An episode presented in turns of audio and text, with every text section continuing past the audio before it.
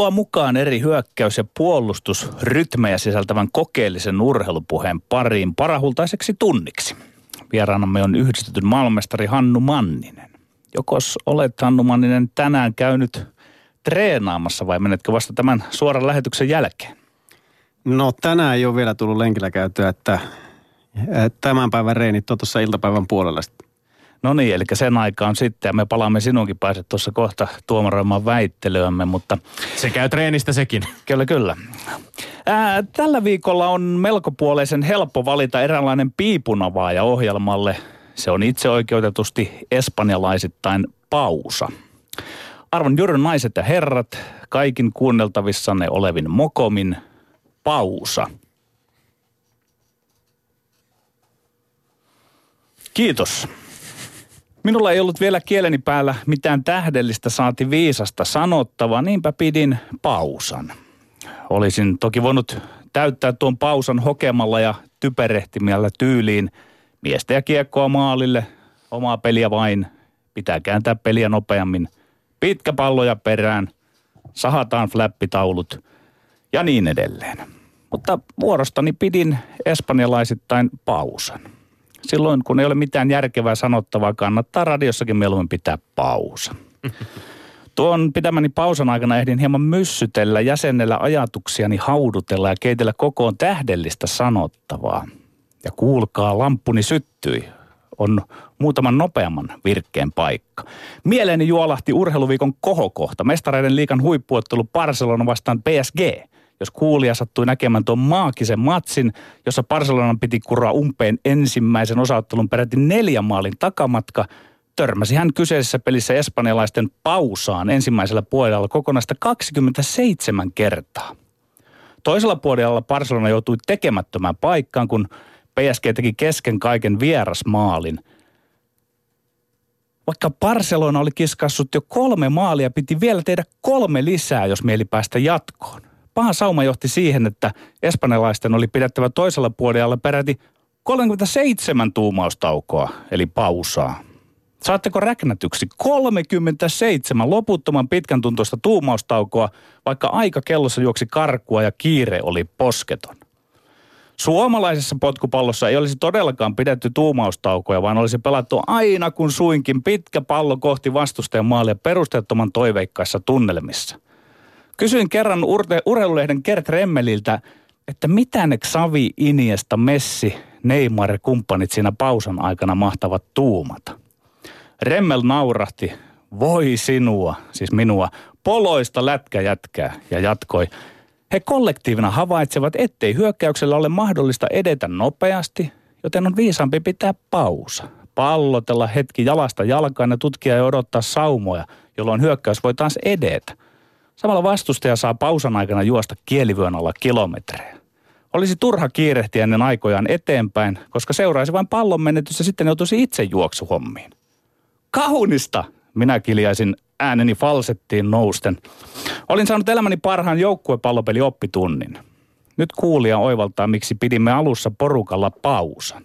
Koska minulla ei ollut mitään järkevää sanottavaa – Monet pitävät futiksen pausaa tylsänä katsottavana ja arvatenkin vähintäänkin yhtä monet pitävät radiossa pausaa kiusallisena, koska silloin joutuu tarkkaamaan kuuloaan ja mahdollisesti setvimään omiakin ajatuksiaan. Tiedän lätkäaiheisen radio-ohjelman, jossa on pystysuunnan meininki ja pausa korvataan naurulla. Hehe. Ylt yleensä radiossa pausa korvataan soittamalla kolme minuuttia popmusaa. Mutta ei täällä Yle puheella, jossa... Me olemme. Lindgren. Ja Sihvonen. Jäin tässä vielä, Petteri, miettimään sitä, että piditköhän pausasi sittenkin Wittgensteinilaisittain tätä, mistä ei voi puhua. Siitä on vaiettavaa ajatusta noudattaen. Ehkä en tiedä, siinä voi olla monenlaisiakin syitä takana. Pari sanaa kuitenkin, kun musiikin nostit esiin nimenomaan musiikin ja urheilun suhteesta. Tunnelman nostatuksen urheilutapahtumissaan käytetään usein musiikkia, oli sitten kyse stadionin ämyreistä pauhaavasta – Sandstormista tai fanien hoilaamasta uh, White Stripes yhtyeen Seven Nation Armista, jos muistat. Da, da, da, da, da, da, da, tällainen melodia. jota on tullut kuunneltua monessakin jalkapalloottelussa itsekin vähän sitä ehkä hoilattua mukana. Daruden Sunstorm on taas pelkästään amerikkalaisissa ammattilaisliigoissa se on todellinen kestohitti. Se on tämmöinen klassikko, jolla viime hetkien jännitystä voidaan korostaa kerta toisensa jälkeen NHL, NFL, NBA-areenoilla. Mutta toisinaan tapahtuu vielä yllättävämpiä tämmöisiä musiikillisurheilullisia käänteitä, kun musiikkia tehdään osaksi tätä urheilukokemusta. New York Timesissa oli tällä viikolla aivan erinomainen artikkeli siitä, miten Amerikan puuvilla pelloilla syntynyt spirituaali Swing low, sweet chariot, swing low, sweet chariot, coming for to carry me home, elää aivan omaa elämäänsä Englannin rugby-maajoukkueen kannattajien keskuudessa. Tästä kappaleesta on tullut jonkinlainen jopa tämmöinen niin epävirallinen tunnuslaulu ja tämmöinen anthem Englannin rugbymaajoukkueelle. Ja, ja tässä artikkelissa kulttuurihistorian tutkijat pohtivat aika ansiokkaasti sitä, että onko, muun muassa sitä, että onko oikein siirtää tai kulttuurisesti omia, kuten, kuten nykyään sanotaan, jotain tällaista merkkiteosta aivan uuteen käyttöön – jossa tämänkin laulun melko, melko synkkä historia hämärtyy tai se häivytetään lähes kokonaan. No, ö, artikkelissa myöskin todetaan, että valtaosa rugbyfaneista tuskin edes tietää millainen tai mikä tämän laulun historia on. Se on yksinkertaisesti heille vain ö, jotain hoilattavaa, mutta tota, pohjimmiltaan kyse on ehkä kuitenkin siitä, että just tämän kyseisen kappaleen jonkinlainen hengellisyys resonoi ihmisissä samalla tavalla urheiluareenalla kaikuessaan kuin se resonoi kansalaisoikeustaistelussa tai kirkossa urheiluareenoille kokoontuminen on parhaimmillaan, jos ei ihan hengellinen, niin ainakin vahvasti henkinen ja tämmöinen yhteisöllinen kokemus. Ja, ja yleisön puolella voi purkautua monenlaisia tunteita. Tai kotikatsomoissa kysykää vaikkapa, vaikkapa Barcelonan kannattajilta, tai kysykää vaikkapa Lahden MM-hiihtojen yleisöltä, joka sai vajaan parin tunnin ajan seurata viime sunnuntaina, kuinka parikymmenpäinen hiihtäjäjoukko kisko kierros toisensa jälkeen salpausselällä menemään 50 kilometriä ja lopulta sitten viimeisen kilometrin aikana jännitettiin, että kun Matti Heikkinen raastoi itsensä melkein väkisin sieltä lähempää kymmenettä sijaa sinne palkintokorokkeelle pronssimitaliin kiinni. No, meillä ollaan kiinni tilanteessa 13 12 Petteri Sihvoselle viime viikolla. Ö, tapahtui hieman tämmöinen, että piti jopa pöytäkirjoja tarkistaa tässä viikon aikana, koska, koska meillä oli pientä sekaannusta siitä, että mikä itse asiassa tilanne on. Jostain syystä olimme molemmat hetkeksi pudonneet kärryiltä, mutta nyt olemme vahvasti taas kärryillä, emmekö olekin? Olemme. Tämän viikon aiheina väittelyssä ovat seuraavat aiheet. Ensimmäisenä puhumme Lahden MM-hiihdoista. Kysymys kuuluu, Lahden MM-hiidot sujuivat järjestelyiltään yli odotusten, kyllä vai ei? Kaksi, Barcelona kaatoi PSGn mestariliigassa 6-1. Onko voiton kuvaaminen ihmeeksi oikein, kyllä vai ei? Ja kolme, kohdistuuko opetus- ja kulttuuriministeriön myöntämä valmennus- ja harjoitteluapuraha oikein, kyllä vai ei? Tällaiset aiheet tällä viikolla väittelijät ö, ovat lähtötelineissä. Petteri Sihvonen ö, Barcelonan pelipaidassa, jossa näin täällä radioaloille tällaisen härskin väitteen esittää. Siitä on ehkä kuvallistakin todistusaineistoa olemassa. Näyttää aika valmiilta. Kyllä, anna sulla, tulla vaan. Sulla, sulla sä kysyit, kysyit Annu Manniselta aamutreeneistä, mutta sä näytät siltä, että sulla on omat treenit jo aamutreenit takana ja nyt mennään. Yksi. Lahden MM-hiidot sujuivat järjestelyltään yli odotusten, kyllä vai ei? Ei. Kysyn sen aivan oleellisen kysymyksen. Mitä tarkoitetaan järjestelyillä? Järjestelyihin, kun ei lueta mukaan niitä kohtuullisia tuloksia, joita muun muassa hiihdossa saavutettiin. Kyllä siellä ladun varressa oli hyvä tunnelma kuulemma, vai mitä Tommi? Mm-hmm, mm-hmm. Niin, mutta järjestelyyn ydin on siinä, että lipunmyynti jäi käsittääkseni 20 000 kappaletta vajaaksi. Se on peräti 10 prosenttia tavoitteesta. Sopii kysyä tietysti järjestelykysymys. Miksi tavoite oli niinkin huima kuin 200 000 myytyä lippua? No hei, ilmeisesti siksi, että järjestelyjen pohja oli lähtökohtaisesti viallinen, kun osapuolia oli tavallaan kolme. Hiihtoliitto, Lahden hiihtoseura ja Lahden kaupunki. Kisojen budjetti oli 20 miljoonaa. Siitä ja Hiihtoliiton vastuulle kohtuuttomat 13 miljoonaa. Se on aivan liian paljon ja riski on mun mielestä liian suuri. Kyllä mä sanoisin, että järjestelyjen osalta hieman sössittiin. Kärjistämättä voi sanoa, että koko suomalaisen hiihdon tulevaisuus asetettiin osin tuuripelin varaa. Mitä jos liitto olisi kaatunut talousvaikeuksiin Lahden MM-hiihtojen takia? Aa, kyllä, kyllä, kyllä. Kisat olivat kaikki puolin vakuuttava näyttö Suomen hiihtoliitolta. Taloudellisestikin ne olisi luultavasti tuottanut reippaasti plussaa, mikäli Rästisen ei olisi ollut paljon kohua herättäneet Liiton entisen puheenjohtaja Matti Sumberin allekirjoittaman sopimuksen mukaiset yli miljoonan euron järjestelykorvaukset Lahden hiihtosarjalla. Paikalla olleena voin todellakin todistaa, että nämä järjestelyt pelasivat joitain pikkusarjoja lukuun ottamatta ihan erinomaisesti. Ennen kaikkea nämä kisat todistivat, että suomalaisia ur- hiihtourheilu kiinnostaa niin paikan päällä kuin kotikatsomoissa. Katsojaluvut oli lähempänä kahta miljoonaa. Tämän mittaluokan kisojen järjestäminen Suomelle sopii hyvin. Sen sijaan tästä isompia, kuten vaikka talviolympialaisten perään, on mun mielestä ihan turhaa aikaa. Mutta Tommi, mä arvasin, että meillä on niinku nyt riita siitä, että mitä nämä järjestelyt. Ei järjestelyt ole semmoiset, että voidaan järjestellä sinne hyvän tunnelmaa ja niin edelleen. Sä, Totta sä, kai on. Ei, ei, siis- ei, ei millään ole. Siis, sä ohitat nyt tämän budjettiasian. vain, Järjestelyissä että ei tuota, ole kyse siitä, että onnistutaan järjestämään hyvä tunnelma. Niin, ei, niin, siis sillä lailla ei Onhan ole, koska, siinä koska kyse siitä. tunnelmaan liittyy se, että pikkusen myös kotijoukkue pärjää siellä ja nyt sattuu pärjäämään. Ja sitten ilman sitä niin mä väitän, että se tunnelma olisi ollut alempi. Ja sitten tultaisiin tähän raakaan tilanteeseen, että se taloudellinen riski oli kohtuuton hiihtoliitolle. Si- me riskejä pitää ottaa, Petteri, kuten tiedät. Hiihtoliitto oli budjetoinut ehkä vähän yläkanttiin nämä, nämä lipunmyyntitulot, mutta ei lipunmyyntiä koskaan voi oli täysin pakko, ennustaa. oli pakko, ei voi koska täysin se asetelma, järjestelyt olivat pielessä. Talo, tässä oli myöskin sellaisia ongelmia, että siis talouselämä totesi, talouselämä-lehti totesi osuvasti yhden ongelman, että Suomen tämmöisinä huippupäivinä, että siinä oli tulijoita paljon paljon enemmän kuin mitä pystyttiin päästämään edes paikalle. Ja sitten joinain päivinä jäi taas selkeästi tyhjempää, mutta kaiken kaikkiaan siis kyllä tämä ihmisiä kiinnosti. Ja sä väitit myöskin, että oli viallinen tämä pohja, jossa järjestettiin yhdessä Hiihtoliiton Lahden Hiihtosaran kaupungin Niin, kanssa. se järjestely Ei, epäonnistui sehän liittyy- tavallaan. Se, se, oli neuvottelukysymys, mutta siinä neuvottelukysymyksessä epäonnistuttiin, kun se jakokulma meni niin kuin se meni. hiihtoseuralla oli omat riitansa, mutta kyllä tämä kaiken kaikkiaan ihmeen hyvin senkin pohjalta su- sujui. Ja kaupunkin roolihan oli merkittävä siinä myöskin, että nämä kisat näkyi joka puolella Lahdessa ja siellä oli vaikka mitä järjestetty. Mä- Mä, ei tässä ollut mitään viallista pohjaa. Oli, oli. Takia, mä harvoin menen kenenkään selän taakse, mutta Jari Kupila tuoreessa urheilulehdessä. Sitaatti. MM-kassa kaapattiin. Lahden MM-hiidoista hyötyivät kaikki muut paitsi kisojen järjestäjät. FIS, Lahden talousalue, Yle ja valtio kärsivät hyödyt. Lasku jätettiin hiihtoliin. Hiihtoli. Lasku jäi hiihtoli. No, olympialaisiin kuitenkin ollaan menossa ensi vuonna. Katsotaan, miten se käy. Mennään kakkosaiheeseen. Öö, Barcelona kaatoi PSG mestarien liigassa 6-1. Onko tämän voiton kuvaaminen ihmeeksi oikein, kyllä vai ei? Ei ole oikein. Mä en hyväksy löysää höpinää ihmeestä. Se ei ole kokeellisen urheilupuheen eetoksen mukaista urheilupuhetta. Eri asia, jos Barcelona olisi pelannut jotenkin ihmeellisesti. Ei, Barcelona pelasi omaa peliä, oman seuran ja peli-identiteettinsä mukaista. Ihan kuin ilmeetön kone. Takaa oli viileä, kuten sanoin, täysin ilmeetön. Ensimmäisellä puolella Barsa pelasi peräti 27 pausaa. Toisen, toisella puolella Barsa aloitti myös pausapelillään. Kun PSG sai oman maansa toisella puolella, Barsan pauseja oli 11 kappaletta siihen mennessä. Epätoivossa tilanteessa Barsa jatkoi viileästi. Se löi tiskin 26 pausaa. Pausa, pausa, pausa. Espanjalaisten pelaamisen rakenne laittoi ranskalaiset ahtalle. Ei mikään ihme ollut kyseessä. Lopulta pallohallintaprosentti oli Barsalle 34-66.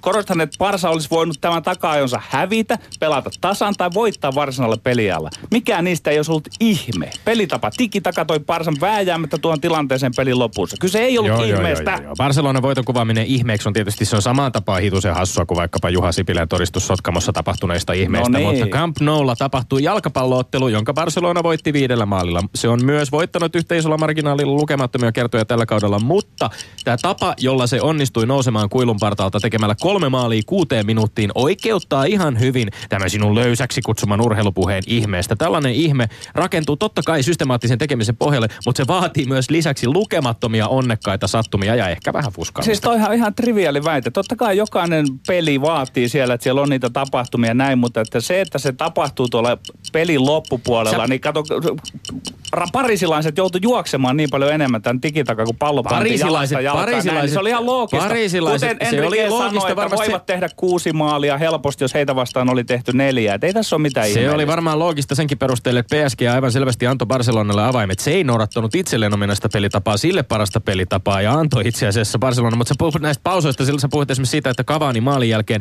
Barcelona vain hidasti peliä. Jos sinä millään oikeilla silmillä katsoit tätä peliä, niin kyllä siinä Barcelonan pelaajilla näytti ilmeessä, ilmeellä, ilmeessä lähinnä se, että heillä ei ollut mitään toivoakaan siitä, että he enää nousisivat siitä. Peli hidastui sen takia, ei sen takia, että nyt tässä pohditaan, miten me tämän comebackimme tekisimme. Ei, kyllä pausa on pausa. Mutta Tomi, kaksi viikkoa sitten täällä, niin sä sanoit, että toinen coachi Että vei Emeri sata- vei 100-0, niin, kyllä veikö vei. nyt toinen Nyt taas vei 100-0? toinen Niin, eli sä 100-0, oot nyt kyllä. Emeri epäonnistui- silloin. Sä et Emeri sitä, epäonnistui molemmat, perusteellisesti. Ei, ei, molemmat pelaa oman peli identiteettinsä mukaan ja valitsee sieltä pakista sen kulloisenkin Barcelo- pelisuunnitelman. Barcelonahan nimenomaan siis on tällä, tällä, tällä kaudella ollut äärimmäisen ailahteleva, niin eikä onnistunut pitämään omasta identiteetistään kiinni. Se pelasi surkeasti Pariisissa ja ongelma oli siinä. Sä sanot, että aina pelaa Barcelona oman Ei, identiteettinsä ei, ei. Siis, mukaisesti. siis p- pelit voitetaan ja hävitään omalla identiteetillä ja tämä on se Barcelonan suuruus, mitä esimerkiksi suomalaiset potkupallon ystävät, te ette tunnu millään tajuavan. Mutta tässä on jotain poikkeuksellista. Tätä voi kutsua ihmeeksi, jos kikattava Pasi Rauttiainen Gary Lineker sanoo, että ei tällaista vaan tapahdu. Niin... Aihe numero kolme. Kohdistuuko opetus ja kulttuuri, mitä tästä muuten mennään vähän tämmöiseen niin kuin virastomaiseen tunnelmaan nyt tuolta futiskenttien huumasta. Ei se mitään. Kohdistuuko opetus- ja kulttuuriministeriön myötämä valmennus- ja harjoitteluapuraha oikein, kyllä vai ei? Kyllä. Lajejahan on sinänsä siis mahdoton vertailla, minkä lajiurheilulle pitäisi antaa rahaa ja minkä ei. Mutta mä pidän ensiarvoisen tärkeänä sitä, että jatkossakaan lähdetä määränsä enempää arpomaan ja arvailemaan mitään tulevaisuuden näkymiä. Tässä on hieman sama kuin lasten ja nuorten urheilussa. Ei pidä nuori Suomi hengessä leputtaa jalkaa kehityksen kilpailujarrulla siksi, että joku saattaa kehittyä joskus myöhemmin. Vain ja ainoastaan sen hetkiset näytöt ratkaisee. Se vasta metakkaa johtaisi, jos homma menisi niin, että eletään uskonvarassa, että tuolle ja tuolle annetaan rahaa, koska nämä ja nämä mahdollisesti tekevät joskus läpimurron. Ei, ei. Ensin näyttöjä kehiin ja sitten siitä rahaa. Sille ei voi mitään, että usein käy niin, että apuraha menee paljon niille, jotka jo kykeneet hankkimaan muutakin sponsorirahaa. Tavallaan tilanne on valitettava, mutta sellaista urheileminen on. Mistään olettamuksista ja utuisista näkymistä ei voida maksattaa. Mun mielestä urheilija-apurahat ei nykyisellään kohdistu ihan oikein, vaan ne herättää runsaasti kysymyksiä. Näitä apurahoja myönnettäessä huomioidaan kansainväliset näytöt, mutta mä väitän, että niin kuin itsekin totesit, että menestystä on lähes mahdoton vertailla vedenpitävästi yli lajirajojen. No nyt rahaa jaettiin kesälajien urheilijoille ja 20 000 apurahan sai vain 13 urheilijaa. Pienempi määrä kuin esimerkiksi viime vuonna, joihin ei kuulunut esimerkiksi Rion olympialaisten ratajuoksun semifinalistit Noora Lotta Neseri tai Oskari Mörö.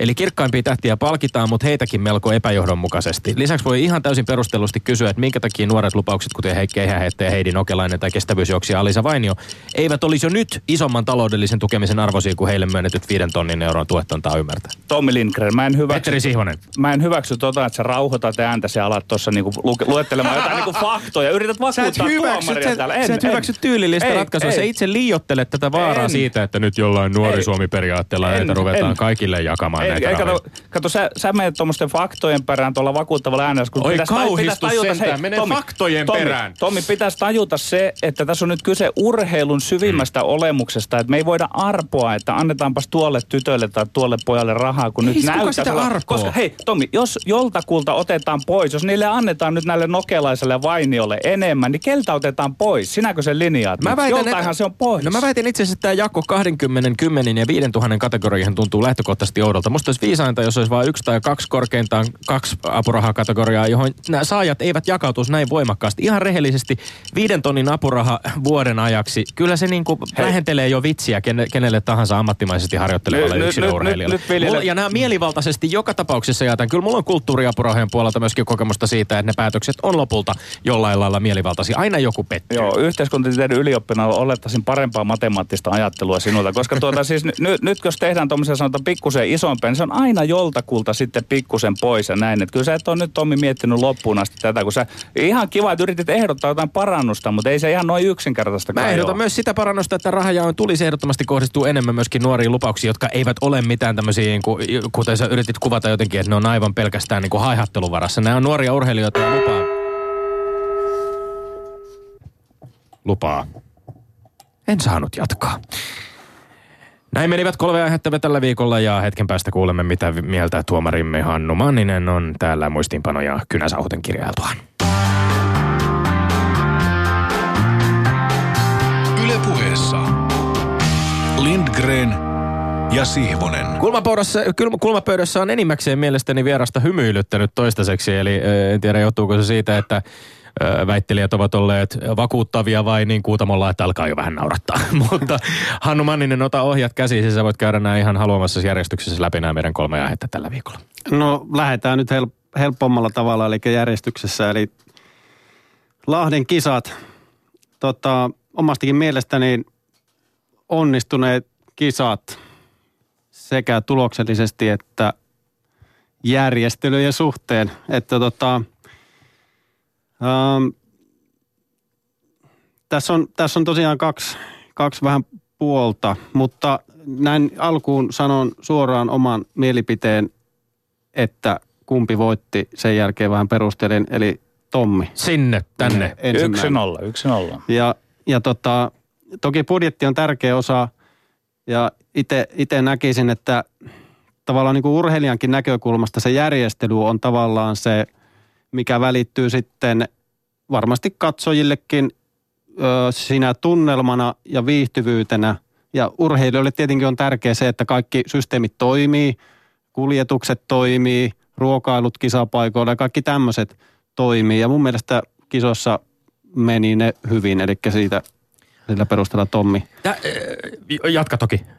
Joo, ei Vai tää- oliko tää perustelut oli- siinä? se oli Mä, siinä. mä, mä, ei, ei, mutta tota, äh, pakko sanoa se vielä tästä, tästä tota paikalla äh, ollesta. Tämä nyt oli vähän tämmöinen yksi, yksi ajatus, että jos olisi argumentteja päässyt vähän et, eteenpäin vielä jatkamaan, mutta nyt kun on piste jo kotona, niin jos sallit Petteri. Mä, Ehdottomasti se, että sallin. ensimmäisen kerran, mä olin itse ensimmäisen kerran paikalla hiihdon arvokisoissa ja, ja mun täytyy sanoa, että yksi semmoinen niin kuin ajatus, mikä itselleni ainakin heräsi siitä, että, että just vaikkapa tämän 50 kilometrin kisaa, hiih- hiihdon 50 kilo- kilometrin kisaa seuratessa, niin, niin täällä maastossa, metsässä, reitin varrella sen, sen kisan seuraaminen, se on sellainen kokemus, että sitä mun mielestä ehdottomasti kannattaisi jotenkin niin kuin kaupata, ö, avata, mainostaa yleisölle entistä vahvemmin, koska todella harvassa lajissa pääsee tällä tavalla samalla tavalla kuin pohjoismaisissa hiihtolajeissa yhtä lähelle urheilijoita, kokee yhtä voimakkaasti heidän suoritusten vauhdin, pystyy näkemään sitä sen reitin varrella monessa eri kohtaa ja sitten kaiken päälle saa aika hyvä treeni siinä itsekin, kun sitä maastoa, maastoa tarpoo, tarpoo ylös alasin. Et sen sijaan, että mennään johonkin katsomaan ja istutaan sillä samalla paikalla kaksi tuntia putkeen, niin toi on aika ainutlaatuinen kokemus.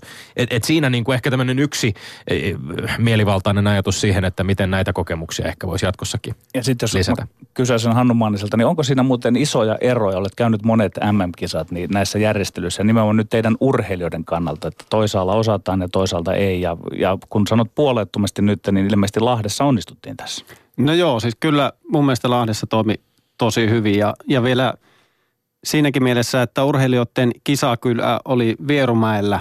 Ja tota, esimerkiksi Norjan suunnalta tuli ö, paljon kritiikkiä siitä, että kun joutuu sen 25-30 minuuttia kulkemaan ees takaisin kisapaikalle ja kisakylän välillä, niin se oli heille iso kynnys, mutta mun mielestä se on erittäin hyvä järjestely tuon majoituksen suhteen oli, koska pääset, kun Vierumäelle menet, pääset täysin u- ulos siitä hulinasta ja hälinästä ja Vierumäellä oli kuitenkin meille tärkeät harjoittelumahdollisuudet. Siellä oli hiihtolatu, kevyt latu, missä pystyi hiihtelemään, salit ja kaikki oli saatavilla, että siinä mielessä toimii hyvin. Ja kaikki muutkin kyllä mun mielestä pelas hyvin, että niin kuin, ja monen urheilijan suusta myöskin samanlaisia kommentteja kuuluu, että ei mitään valittamista, mutta kyllähän niissä paljon ö, on ö, poikkeuksia kisa, et, mi, niin kuin kisojen välillä, että, että miten siellä toimii homma. Tietenkin vaikuttaa se, että miten siellä on se majo, majoitus järjestetty eri hotellissa asutaan, että se tuottaa sitten ongelmia, mutta,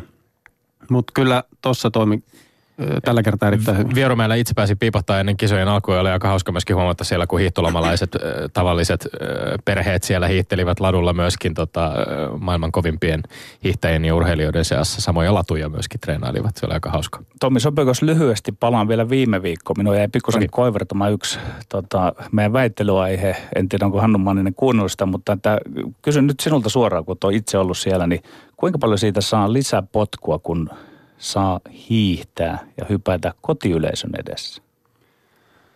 No ehkä mäkihyppysestä ei niin sillä tavalla äm, sitä kannustusta tavallaan pysty, pysty niin kuin imeämään siihen, siihen omaan, omaan suoritukseen sillä tavalla, että et se siivittäisi pitempiin hyppyihin, mutta, mutta kyllä se niin kuin hiihtoladulla, vaikka siitä sitä hypetettiin tosi paljon tuolla lahessa, mutta kyllä se pitää niin kuin täysin paikkaansa. Että on se aivan valtava niin kuin energia, mikä kun esimerkiksi Lahdessa, kun laskee sinne takasuoralle ja täys, täydet katsomot siellä alkaa huutamaan, niin on se mahtava niin kuin tunne ja, ja sen hiidon aikanakin sen pystyy ihan täysin aistimaan ja, ja, tota, Ja toki ladun varressakin, niin se kannustus oli aivan valtava hieno. Ö, vi- ensimmäisen aiheeseen vielä suosittelen ehdottomasti talouselämä.fi Ismo Virran ihan ansiokas artikkeli Tärveleekö Lahden MM-kisojen lippuongelma hiidon talouden juuri ratkaisevalla hetkellä, jossa, jossa muun muassa Hiihtoliiton toiminnanjohtaja Mika Kulmala kommentoi nimenomaan näihin lipunmyyntiin liittyviä ja budjettiin liittyviä asioita. Mutta kiinnostavaa, siinä puhuttiin aika paljon myöskin näistä TV-oikeuksista ja siitä, että isoja summiahan siellä liikutellaan. Yli miljoonan taisi, taisi maksaa eh, Lahden ö, organisaatiolle myöskin tämä Ylen, Ylen järjestämä te- televisiointi. Mutta me, me menemme eteenpäin, koska muuten aika loppuu jo ennen kuin päästään Hannu Mannisen kanssa keskustelemaan. Minulla on tämä Pujolin paita päällä Sinulla on, nyt, joo. Niin tuota, Pujol on ajanut mennään päänsä siihen- kutrinsa selkeästi. Mennään siihen kakkosväitteeseen. Mennään. Joo, kakkosväite oli, oliko Barcelona nousu jatkoon ihme vai, vai ei. Ja tota, itse on kuitenkin, niin kuin Matti Heikkinen sanoi 50 kisan jälkeen, että tämä mitalli oli tota, niin kuin työnteon mitali, eli se tuli sillä ö, tavallaan sillä omalla suorituksella. Tämä ei ollut mikään pöljäpäivä tai tässä ei ollut mitään onnea. Ja itse on vähän samoilla linjoilla, että, että kun teet sitä omaa juttua, oot harjoitellut hyvin ja sen harjoittelun kautta, ja tässä tapauksessa tietenkin he on harjoitellut, heillä on se oma pelitapa Barcelonalla ja sitä toteuttamalla se tulos syntyy. Eli tämän perusteella Petteri saa tästä pisteen. Yes. Hieman odotetusti. Eh, hau- Hauska kyllä tämä nimenomaan vi, eh, viittaaminen Matti Heikkiseen ja, ja tähän pöljään päivään, jota kyllästymiseen asti oikeastaan vuosikausia to, toisteltu. Siinä ehkä niin kuin jotenkin semmoinen, mä kyllä ymmärrän, ymmärrän tämän, että se ihme, ihmepuhe tai semmoinen tietyn mystiikan tuominen siihen, että että asioilla on ihan niin kuin loogiset lähtökohdat ja loogiset seuraukset. Totta kai siihen logiikkaan sitten vielä niin kuin sisältyy tavallaan, että jos tullaan niin, äh, niin kuin minimaalisiin, äh, tai marginaalit alkaa olla niin pieniä kuin esimerkiksi kolme maalia kuuteen minuuttiin, mikä tapahtuu jalkapallossa uskomattoman harvoin. Niin, niin, niin siinä ollaan ehkä sitten siis tavallaan, että mik- mikä, mikä tähän ihmepuheeseen johtaa ihan samalla tavalla kuin New England Patriotsin Super Bowl-voitto vaikkapa, jossa, jossa oliko yhden prosentin tai alle yhden prosentin luokkaa voiton todennäköisyys siinä vaiheessa, kun joukkue oli yli, reilusti yli 20 pistettä pe- perässä ja, ja ehkä, ehkä se korostaa sitä, että olemme, olemme päässeet näkemään jotain poikkeuksellista, koska sitä tapahtuu harvoin. Ja hiukan Vaikka tä- se olisi loogista, Kyllä, niin se on kyllä. silti Ja poikkeuksellista. hiukan tähän aiheeseen äh, sivuuten ja Hannu Mannisen keskustelun mukaan ottaen, niin mä vähän Twitterissä piikittelin siitä, että tuota, kun jälkikäteen sitten nähdään loogisuuksia ja ei-loogisuuksia ja nähdään pöljää päivää ja muuta, niin mahtoiko sen Iivo Niskasen katseesta jo nähdä ennen kuin hän lähti sinne maailmanmestaruusmatkalleen, että Niin, koska tässä näinkin puhuttiin- näitä kerrotaan näitä Kyllä, asioita kyllä, ja minäkin taisin puhua täällä ihan lähetyksessä asti myöskin Iivo Niskasen rennosta olemuksesta, mutta on sekin niin kuin, kyllä mä uskoisin, että tämmöinen niin kehon kielen lukeminen ja ilmeet ja muut, niin kyllähän siitäkin jotain johtopäätöksiä pystyy tekemään. Totta kai ne johtopäätökset tehdään vasta yleensä kisojen jälkeen. Kaskunen huomataan sitten sen maailman mestaruuden Niin, se- jälkeen. Niin, minä panin merkille kyllä ennen Onko kisaa Iivon ilmeen. No joo, siis kyllä tuo pitää, pitää ainakin omalta kohdalta paikkansa, että ja varmasti niin kuin Iivokin tavallaan ennen sitä 15 perinteisen kisaa, hän oli hiihtänyt siinä sen pari sprinttikilpailua ja hän oli ihan ylivoimainen sillä viimeisellä osuudella siinä. Ja hän varmasti tiesi senkin, että, että tota, nyt pystyy hiihtämään kovaa. Ja, ja tavallaan sen pari sprintin jälkeen, niin varmasti se toi, se suoritus toi semmoisen varmuuden ja levollisuuden, mikä sitten huoku hänen olemuksestaan ennen sitä 15 Niin, kisaa. hän- Hän... tiesi, että nyt pystyy hiihtämään todella kovaa. Niin ei ehkä samalla tavalla tarvinnut sit jännittää siinä vaiheessa, koska oli jo saanut, saanut aika selkeän niin kuin kilpailullisen todistuksen siitä, että kunnossa, kunnossa on mies. Et ehkä minun riepuu vaan se, että kun sanotaan, että hän oli selvästi päättänyt tänään voittaa. Jos se siitä Se- olisi kiinni, sitä- niin miksi kuka tahansa ei päätä tänään voittaa? Sitä, sitä johtopäätöstä minä en ehdottomasti myöskään vetäisi tuollaisista, että tiettyjä ol- olemuksesta pystyy lukemaan asioita, mutta kyllä, kyllähän, kyllähän kilpailu sitten näyttää. Niin kuin tänäänkin tässä ja kolmas kysymys on Kyllä nyt auki vielä. Että oliko Kolmas meistä kysymys. kumpikaan jo sen näköinen ennen lähetystä, että oli päättänyt voittaa Mainitsit ennen lähetystä Hannu Manninen, että olet itse ollut aika lailla alusta lähtien, kun nämä urheilijan apurahat on tullut mukaan 90-luvun ö, puolenvälin paikkeilla. Ne on ollut niiden piirissä itsekin mukana. Sulla on varmaan tästä kokemusta tästä aiheesta. No joo, kyllä, kyllä on kokemusta ja tota, sekä siitä alkuvaiheesta että, että loppuvaiheesta ja oman menestyksen myötä sitten ää, onnekkaana pääsin sillä tasolla urheilemaan, joka sitten ö, toi myös sitä, sitä tuloa ja, ja tavallaan niin pystyi ammat, ammattilaisena sitä tekemään. Ja, ja tulotasot oli sitä luokkaa, että sitten sit toi tukikin katkesi jossakin vaiheessa ö, perustuen niihin maksimitulorajoihin. Ja tota, ö, eli väite oli siis, että Ö, Kohdistuuko, niin kohdistuuko Niin. tämä valmennus- ja harjoitteluapuraha oikein? Joo, ja tota, se, on, se on kyllä hankala kysymys. Öö, on on niin vähän mo- molempien kantilla siinä mielessä, että, että on, on niin nähnyt sen ja koen nykyään, että, että kyllä niin nu, nuorissa on se tulevaisuus niin myös urheilussa ja, ja se huippuurheilun tulevaisuus on niin tämän hetken nuorissa urheilijoissa ja sinne pitää niin saada ja tiedän kuinka vaikeaa se on on nuorena saada niin kuin tavallaan henkilökohtaisia tukijoita ilman sitä, sitä tota menestystä. Ja tota, että sinne pitäisi niin kuin jollakin tavalla saada kohdennettua sitä tukea sinne nuorisotoimintaan ja nuorten lupaavien urheilijoiden tukemiseen, mutta, mutta jollakin tavalla sun pitää, tai se, tämä järjestelmä, mikä nyt on, on tämän urheilija-apurahan tiimoilta, niin jollakin tavalla pitää perustella ne se apurahan jak- jakaminen ja, ja valitettavasti se mittari tällä hetkellä on urheilijoiden tulokset ja sen perusteella niitä jaetaan. Eli, eli tässä mulla vaaka kääntyy Petterille viimeisen kysymyksen osalta. Annetaan vaan Liukas. kääntyä. Hyväksytään, hyväksytään tuomio, öö, joka tarkoittaa sitä, että tukijoukkoineen tänään lähetykseen Petteri Sihvonen öö, saavuttuaan voi, voi juhlia myös öö, loppu, loppuillan aikana. Mikä se meidän tilanne nyt sitten onkaan, kun siitä olit kartalla? Niin, Jyrki T. tuolla lasin takana tuulettaa. Hänen ohjellaan pärjäsi tänään, mutta se on nyt 14.12 minulla. 14.12. Tiukasti edetään kevään jolkotellen koittaessa. Kiitos ansiokkaasta tuomaroinnista, Hannu Manninen.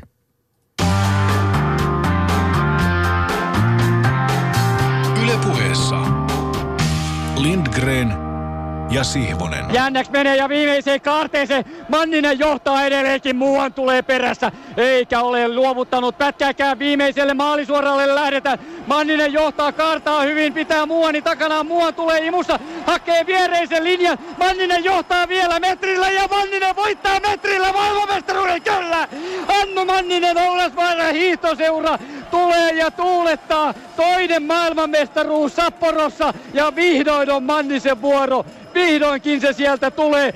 Ja näin kauan piti uraa mennä, että se tuli se paikka. Ja Sapporossa hän on aina menestynyt. Hannu Manninen heittäytyy lumen pintaan. Voi arvata sen riemun, sen onnen, mikä hänelle tästä tuli. Tästä Ylepuheessa Lindgren ja Sihvonen. No niin, Hannu Manninen, eh, ensireaktiot eh, Jarmo Lehtisen legendaariseen selostukseen eh, Sapporon MM-kultamitalista. No joo, kyllähän se pistää hymyilyttämään ja tota, varsinkin ennen kaikkea Jarmo Lehtisen legendaariset selostukset, niin onhan ne hienoa kuunneltavaa aina jälkeenpäin ja tietenkin niin tuo oma, oma suoritus on itsellä aika vahvasti jäänyt vuosien varrelta mieleen ja onhan se niin kuin selkeästi se paras henkilökohtainen saavutus, jos, jos ajatellaan niin kuin yksittäistä kilpailua.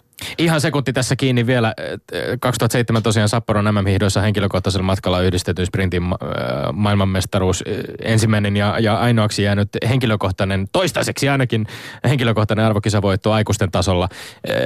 Kisa, jossa, jossa melko lähellä loppua ajoitte tosiaan Norjan Magnus Muanin kanssa äh, Kirchheisenin kiinni ja, ja, ja sitten ohi ja, ja kamppailitte ihan sinne viime metreille asti.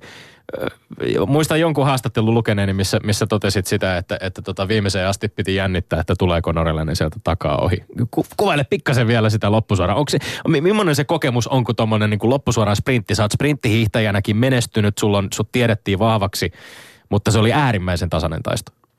No joo, on se, on se tiukka paikka ja tota, varsinkin tuolla Sapporossa muistan, niin kyllä siinä niin kuin kova, no jos voisi sanoa pelko, oli niin kuin takaraivossa, kun sieltä laskettiin sinne Sapporo Domeen takasuoralle. Ja tota, kyllä sinne, ja ensimmäisenä laskija tietää, että takana tulee olla aina se hyöty, että siitä peesistä pääsee ohi. Että siinä oli semmoinen pieni pelko kyllä, että, että missä vaiheessa norjalainen tekee niin ratkaisuja sitten sinne, sinne domeen tullessa. Ja, mutta tota, uskon siihen, että jos pääsee ensimmäisenä sinne takakaarteeseen ja, ja sieltä ulos, niin sitten on vahvoilla. Että tota, siihen, siihen vaan piti niin kuin usko, uskoa ja, ja tota, lähteä sitten tykittämään, kun oli sen paikka. Ja, ja kyllähän se niin kuin onnistui sitten lopulta – hienosti. Ja edelliseltä talvelta oli Torinon olympialaisista kuitenkin takana. Itsekin olet kuvannut aika isoksi pettymykseksi tätä normaalikilpailun yhdeksässiä, mikä oli onnistuneen niin mäkiosuuden jälkeen öö, pettymys. Totesit, että itsekin oli, oli Vihdin uutisissa vuonna 2013 tämmöisessä artikkelissa totesit, että oli voittanut ennen Torinoa kuusi maailmankapin osakilpailua peräkkäin. En tiedä vieläkään, miksi hiihto tökkäsi ja kisa meni niin huonosti, että aloin miettiä jo matkalla, miten selitän, selitän vaisuuden toimittajille maalissa. Eli, eli varmaan purkautui sitten niinku vuotta myöhemmin, kun tämä henkilökohtainen maailmanmestaruus tuli, niin purkautui aika paljon tunteita.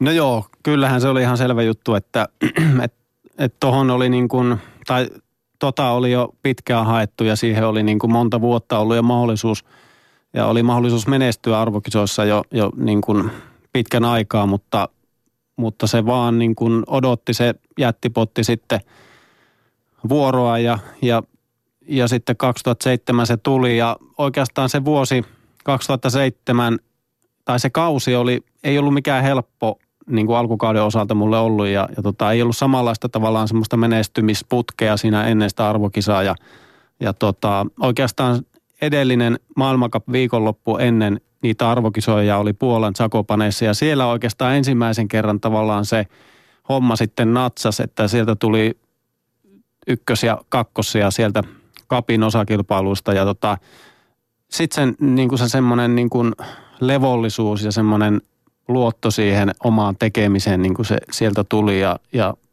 kaikki siellä Japanissa koko reissu oli niin kuin – se vaan meni niin kuin, se oli tosi luonnollista se kaikki homma ja, ja toki, toki siinäkin mielessä se oli hyvä, hyvä paikka mulle Sapporo, koska mulla oli parilta kolmelta aikaisemmalta vuodelta niin tosi hyvä, hyvät menestykset, että, että tota, oli tullut voittoja ja, ja hyviä hyppyjä siitä nimenomaan siitä isosta mäestä, missä nämä, tämä sprinttikisakin hypättiin, niin, niin, niin kaikki niin kuin palaset oli sillä tavalla niin kuin taustalla aika hyvin kohillaan ja sitten se vaan niin kuin napsahti sieltä. Hannu Manninen, sinä kun olet nyt maailmanmestaris mies sitten kuitenkin, sinun kanssa on helppo nyt spekuloida sitä koko tuota aihetta, että jos kuvitellaan, että et olisi maailmanmestari nyt, että sekin kisa olisi jollain lailla mennyt pieleen, niin kerrottaisiinko sinusta tarinoita, muistettaisiinko sinut urheilijana, jolla niin sanotusti pää ei kestänyt sitten niitä arvokisamitaleja. Nimittäin se suhdehan on hyvin mielenkiintoinen, että maailmankapin voittoja on lähes 50. Ja sitten kuitenkin henkilökohtaisen onnistumisen MM-tasolla on tuo yksi vaan. Mistä siinä koko tematiikassa on kysymys? No todennäköisesti muistettaisiin semmoisena urheilijana ja kyllähän sitä niin kuin vuosien mittaan, mitä kommentit oli juuri sen suuntaiset, että ei pää kestä ja se on, se on mielenkiintoinen asia. Ähm, voittoja kuitenkin tuli kilpailusta toiseen maailmankapin tasolla ja kuitenkin siellä niin kuin samat urheilijat sama porukka pyörii, ettei se sillä tavalla ole, ole niin kuin sen suhteen erillä, erilainen, mutta ainakin nyt kun on tavallaan saanut vähän etäisyyttä urheiluun ja pystyy vähän niin kuin eh, ehkä niin kuin ulkopuolisen silmistä tilannetta analysoimaan ja vähän niin kuin omiakin tuntemuksia niin kuin sen aktiiviuran ajalta ja arvokisojen suhteen, niin ehkä siinä on, ja varmasti koskee muitakin urheilijoita ehkä – ehkä tietyllä tapaa, niin sitä ehkä itselle, itse tekee niistä arvokilpailuista jotenkin semmoisen ihmeellisen tapahtuman, että nyt tämä on arvokilpailu ja tässä on jotenkin nyt erilainen juttu. Ja tässä Eli, eli pitää... pääsikö se vähän kuitenkin ihon alle No se, va, se on päässyt ihon alle, koska jotenkin tuli ajat, ajatus siitä, että okei arvokisat, nyt pitää jollakin tavalla onnistua vielä paremmin kuin mm. siellä. Ja, ja sitten sittenhän siellä tulee, kiristyy päässä ja, tota, ja, ja sitten sitä yrittää liikaa. Ja sitten niitä virheitä tulee e- etenkin sillä mäkiosuudella. Tuliko tässä pään, pään kiristyessä sitten koskaan itse turvauduttua mihinkään niin kuin psyykkiseen valmennukseen tai tällaiseen, jos, jolla olisi koittanut sitten jotenkin sitä, sitä niin kuin lieventää sitä semmoista jonkinlaista ylimääräistä jännitystä, jonka nämä arvokisat aiheutti? No se on aika jännä, nimittäin silloin ennen näitä Sapporon kilpailuja, niin olin, olin sitten tota, parin kertaan kävin, kävin tota urheilupsykologin juttusilla ja, tota, ja, ja myöskin sivuttiin muita aiheita, mutta sitten myös, myös tätäkin aihetta, että kun arvokisoissa on vähän ollut hankaluuksia tai, tai sanotaanko näin, että sitä normaalisuoritusta ei ole saanut esille ja sitä sitten niin kuin vähän mietittiin, että mikä siihen voisi olla avuksi. Ylepuheessa Lindgren ja Sihvonen. Hannu Manninen sanoi tuossa tavallaan osuvasti, että nyt kun sinulla on etäisyyttä siihen huippurheiluun, mutta eihän sitä enää olekaan niin paljon sitä etäisyyttä, että mitkä ovat tavallaan ollut ne motiivit, miksi olet palannut?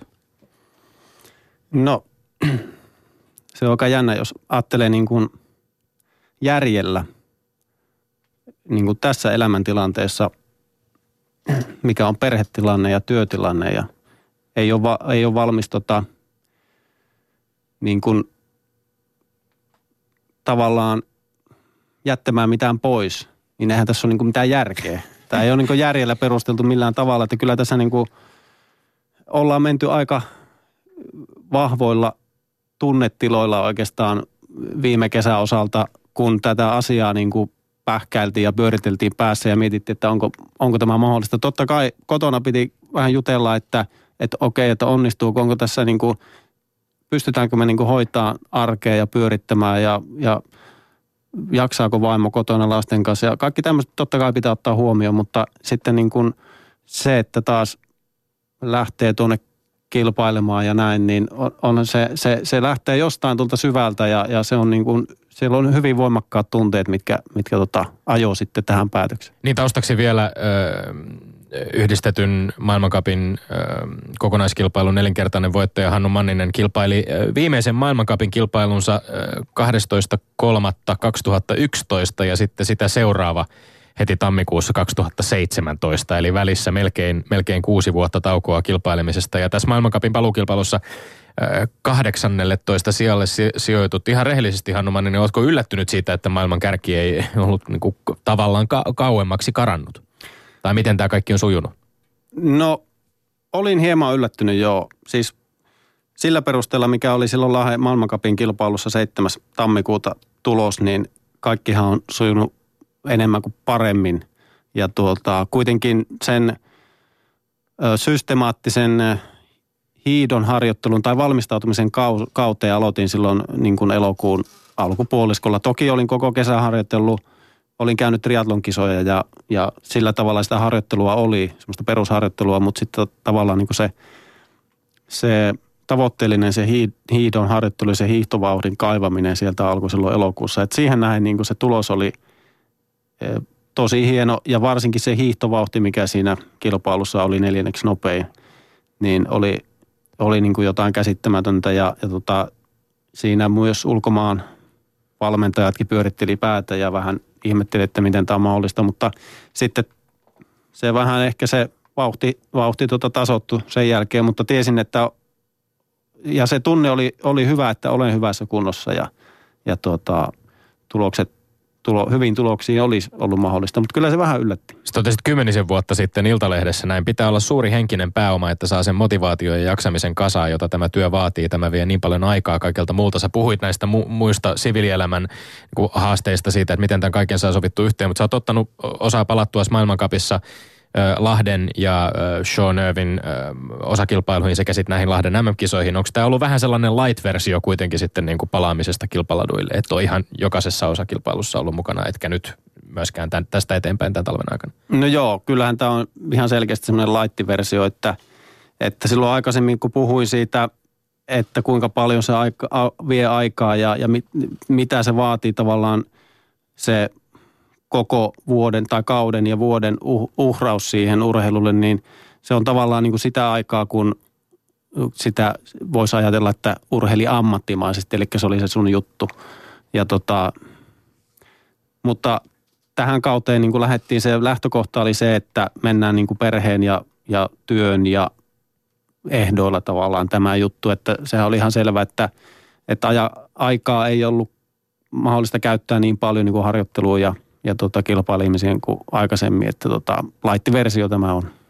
Onko se niin, että joku siinä kilpailemisessa on niin mielenkiintoista, että sitä sinä haluat tehdä, koska se nyt ei välttämättä ole ihan realismia, että kokisit yhtä suuria voittoja kuin aikoinaan. Ja oletko kuitenkin realistina valmis nauttimaan siitä nyt siitä kilpailusta sen sijaan, että mietit niin sitä, että nyt pitäisi päästä niihin samoihin vanhoihin tuloksiin? Tai huumaavaa tai koukuttavaa jopa. No joo, huumaava ja koukuttava on ihan hyvä, hyvä termi, koska niin kuin sanoin, niin tämä päätös kun tehtiin, niin se oli niin kuin tosi, tosi vahvat tuntemukset oli mukana siinä ja, ja näin, niin kyllä se on niin kuin se, mitä siinä kilpailussa ö, kokee ja, ja ne ja tuntemukset ja, ja tota, toi oli kyllä hyvä esimerkki tuo Lahden MM-kilpailut ja siellä kaikki, kaikki se yleisön kannustus ja, ja muu, mitä sitä kilpailusta saa niin, ja minkälaiset tuntemukset se antaa, niin se on semmoinen asia, mikä, mikä koukuttaa. Ja varmasti se, se niin kuin itselläkin tuli, että haluaa tavallaan, ja, ja myös se, että haluaa myöskin vähän itse ö, mitata sitä vielä, että mille tasolle pystyy ja, ja pystyykö haastamaan näitä tämän, tai siis tämän hetken huippu yhdistetty urheilijoita. Onko missään määrin siitä kysymys, että aika yleisenä totuna tiedetään se, että kun huippurheilija lopettaa – huippurheilija putoaa aika lailla tyhjän päälle. Hän putoaa jostain semmoisesta pyhän piiristä semmoiseen arkiseen, sinun tapauksessa nyt arkiseen perheelämään. Että onko tästä mahdollisesti yhtään kyse, että sinä haluat vielä pikkusen pitää kiinni siitä entisestä elämästä? No en, en usko, että se siitä on kiinni, että, että tota, esimerkiksi nyt tämä aika, otan taas tämä Lahden MM-kilpailut nyt kun se on tässä ihan, ihan tuoreessa muistissa, niin – otettiin ihan tietoinen päätös, että asun koko MM-kisojen ajan siellä joukkueen mukana, koska tietenkin pyritään välttämään kaikkia viruksia ja, ja sairastumisia ja muuta, mitä pienten lasten kanssa monesti tulee. Ja tota, olin siellä koko ajan, niin kyllähän se välillä oli tylsää.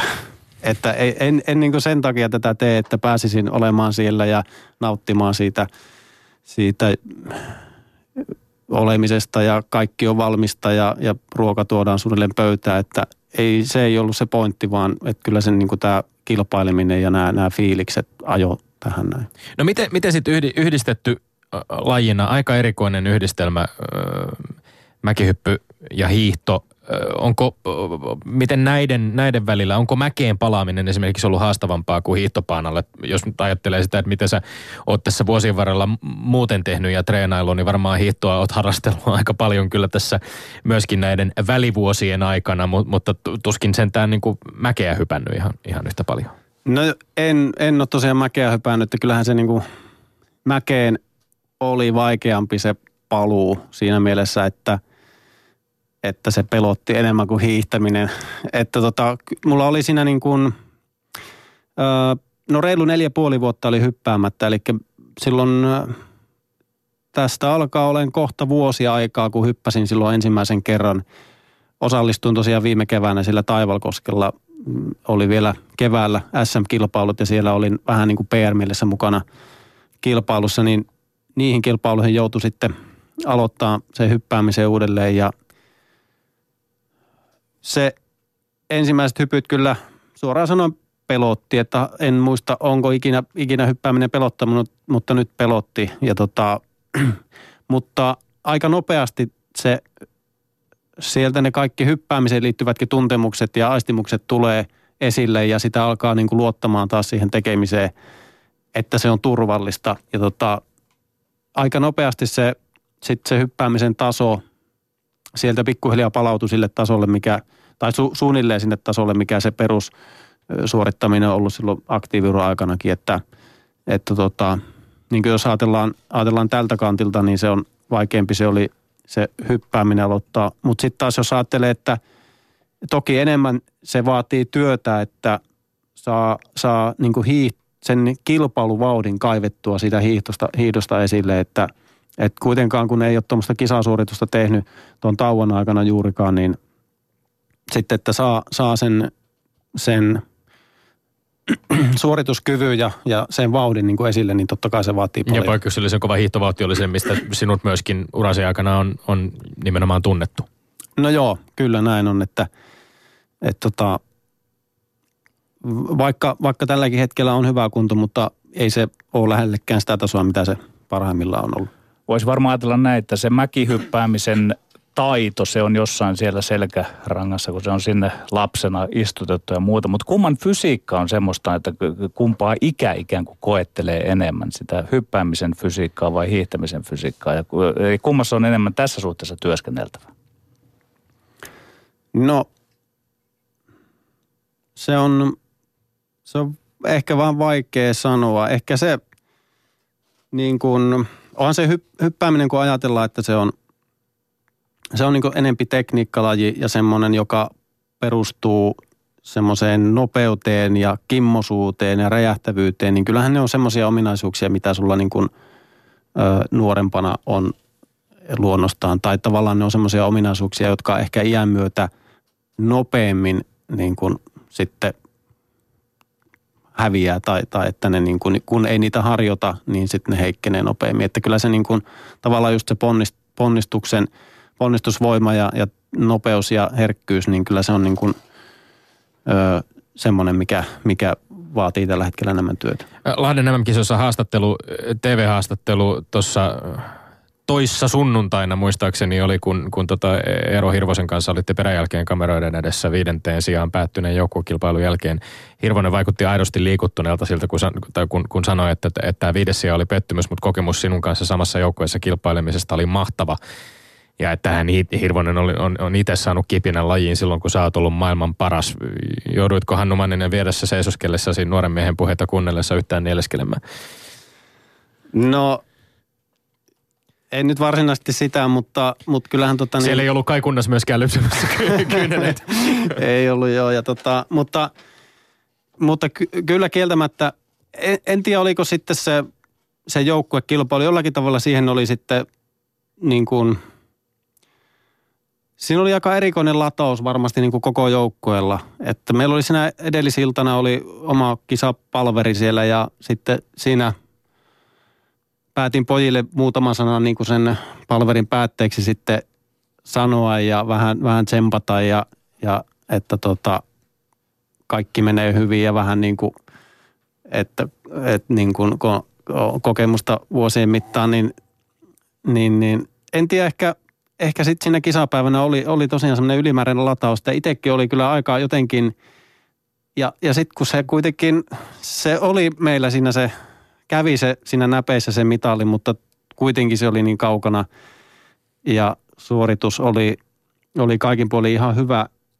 Et jotenkin se tunne oli vaan pinnassa myös itsellä siinä, ja, tota, ja, ja jotenkin ajatteli se, että, ja kun ajatteli sitä, että kuinka lahjakkaiden nuorten kanssa niin kuin itse pääsi olemaan mukana osa sitä joukkuetta ja, ja on päässyt niin kuin näkemään tuossa nyt, että minkälainen ote, ote niillä pojilla on siihen tekemiseen ja kuinka valmiita kavereita ne on, vaikka ne on vasta parikymppisiä, niin, niin, niin, niin jotenkin se oli semmoinen niin huojentava fiilis, että, että se lajin, lajin tulevaisuus on niin kuin hyvällä mallilla ja se, se menestys, mitä kaikki tietenkin janoa ja odottaa, niin – niitä vuosia, menestyksen vuosia varmasti tulossa. Voin hyvin kuvitella sinut siellä vähän niin kuin Vänrikki Koskella tuntemattomassa sanomassa siinä palaverista. Meinaan, minä kun olen ennenkin ollut. mutta, mutta jäi vielä mietittämään tuo laji. Mä muistan, mä olin AP Nikkolan kanssa urheilujoukoissa yhtä aikaa. Ja AP oli todella huikea hyppäämään – mattotestillä semmoisia lukemia, mutta hän oli taas vastaavasti Cooperin testissä todella heikko. Ja sen jälkeen siitä hetkestä lähtien mä oon arvostanut yhdistettyä ja mä oon askarruttanut se, että miten on mahdollista kyetä treenaamaan sekä sitä kimmosuutta että sitten kes- kestävyyttä. Onko tämä erittäin hankala yhtälö?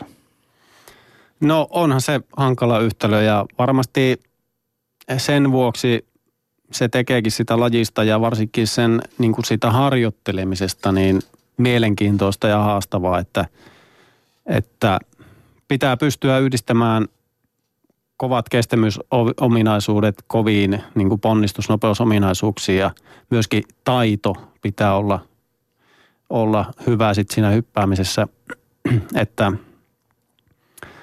se on koko ajan oikeastaan sen harjoittelu osalta on niin kuin pientä semmoista tasapainoilua koko ajan sen oman fiiliksen ja, ja sen herkkyyden suhteen. Toki on semmoisia harjoitusjaksoja, että, että on pakko harjoitella niin kuin sitä hiidon tai sitä peruskuntoa. Kun on toisen kustannuksella. Toisen kustannuksen nimenomaan. Ja tota, silloin, silloin vaan pitää itse niin kuin pitää pää kylmänä, että okei, että kesällä – kesällä harjoitellaan nyt alkukesästä sitä hiihtoa niin paljon, että se hyppääminen todennäköisesti on hyvin vaikeaa. Ja siellä hyppmäessä ei taho mikään onnistua ja siellä on hermo kireellä ja se ei niin kuin se hyppy lennä. Ja se, se vaan niin kuin pitää tiedostaa ja, ja hyväksyä se tosiasia. Ja tota, että sitten syksyä kohti, kun, kun tavallaan se harjoittelu muuttuu ja, ja myöskin panostetaan siihen mäkeen tekemiseen siellä, niin se sitten helpottuu, että se on, se on mielenkiintoinen yhtälö.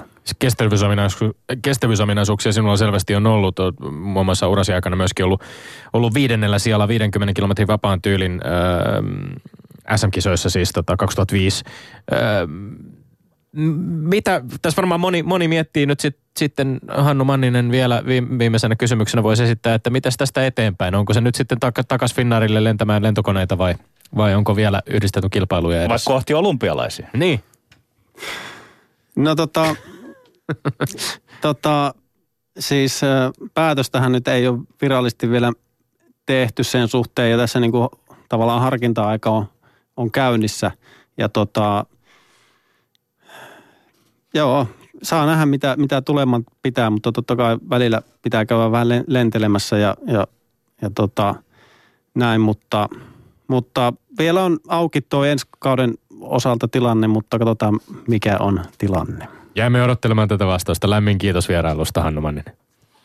Ja sitten Tommi Lindgren, mainekkaa urheiluterveiset. Lähetetään ne tähän loppuun äh, hieman toisenlaisen talviurheilun pariin lumilautailija Roope Tonterille, joka selvisi äh, Norjassa X Gamesin Big Airin finaaliin, joka lasketaan lauantaina kello 20. Tätä X Games-lähetystä voi seurata suorana Yle Areenassa äh, kello 17.55 äh, alkaen huomenna lauantaina siis. Me olemme Lindgren Sihvonen ensi viikkoon. Kuulemiin.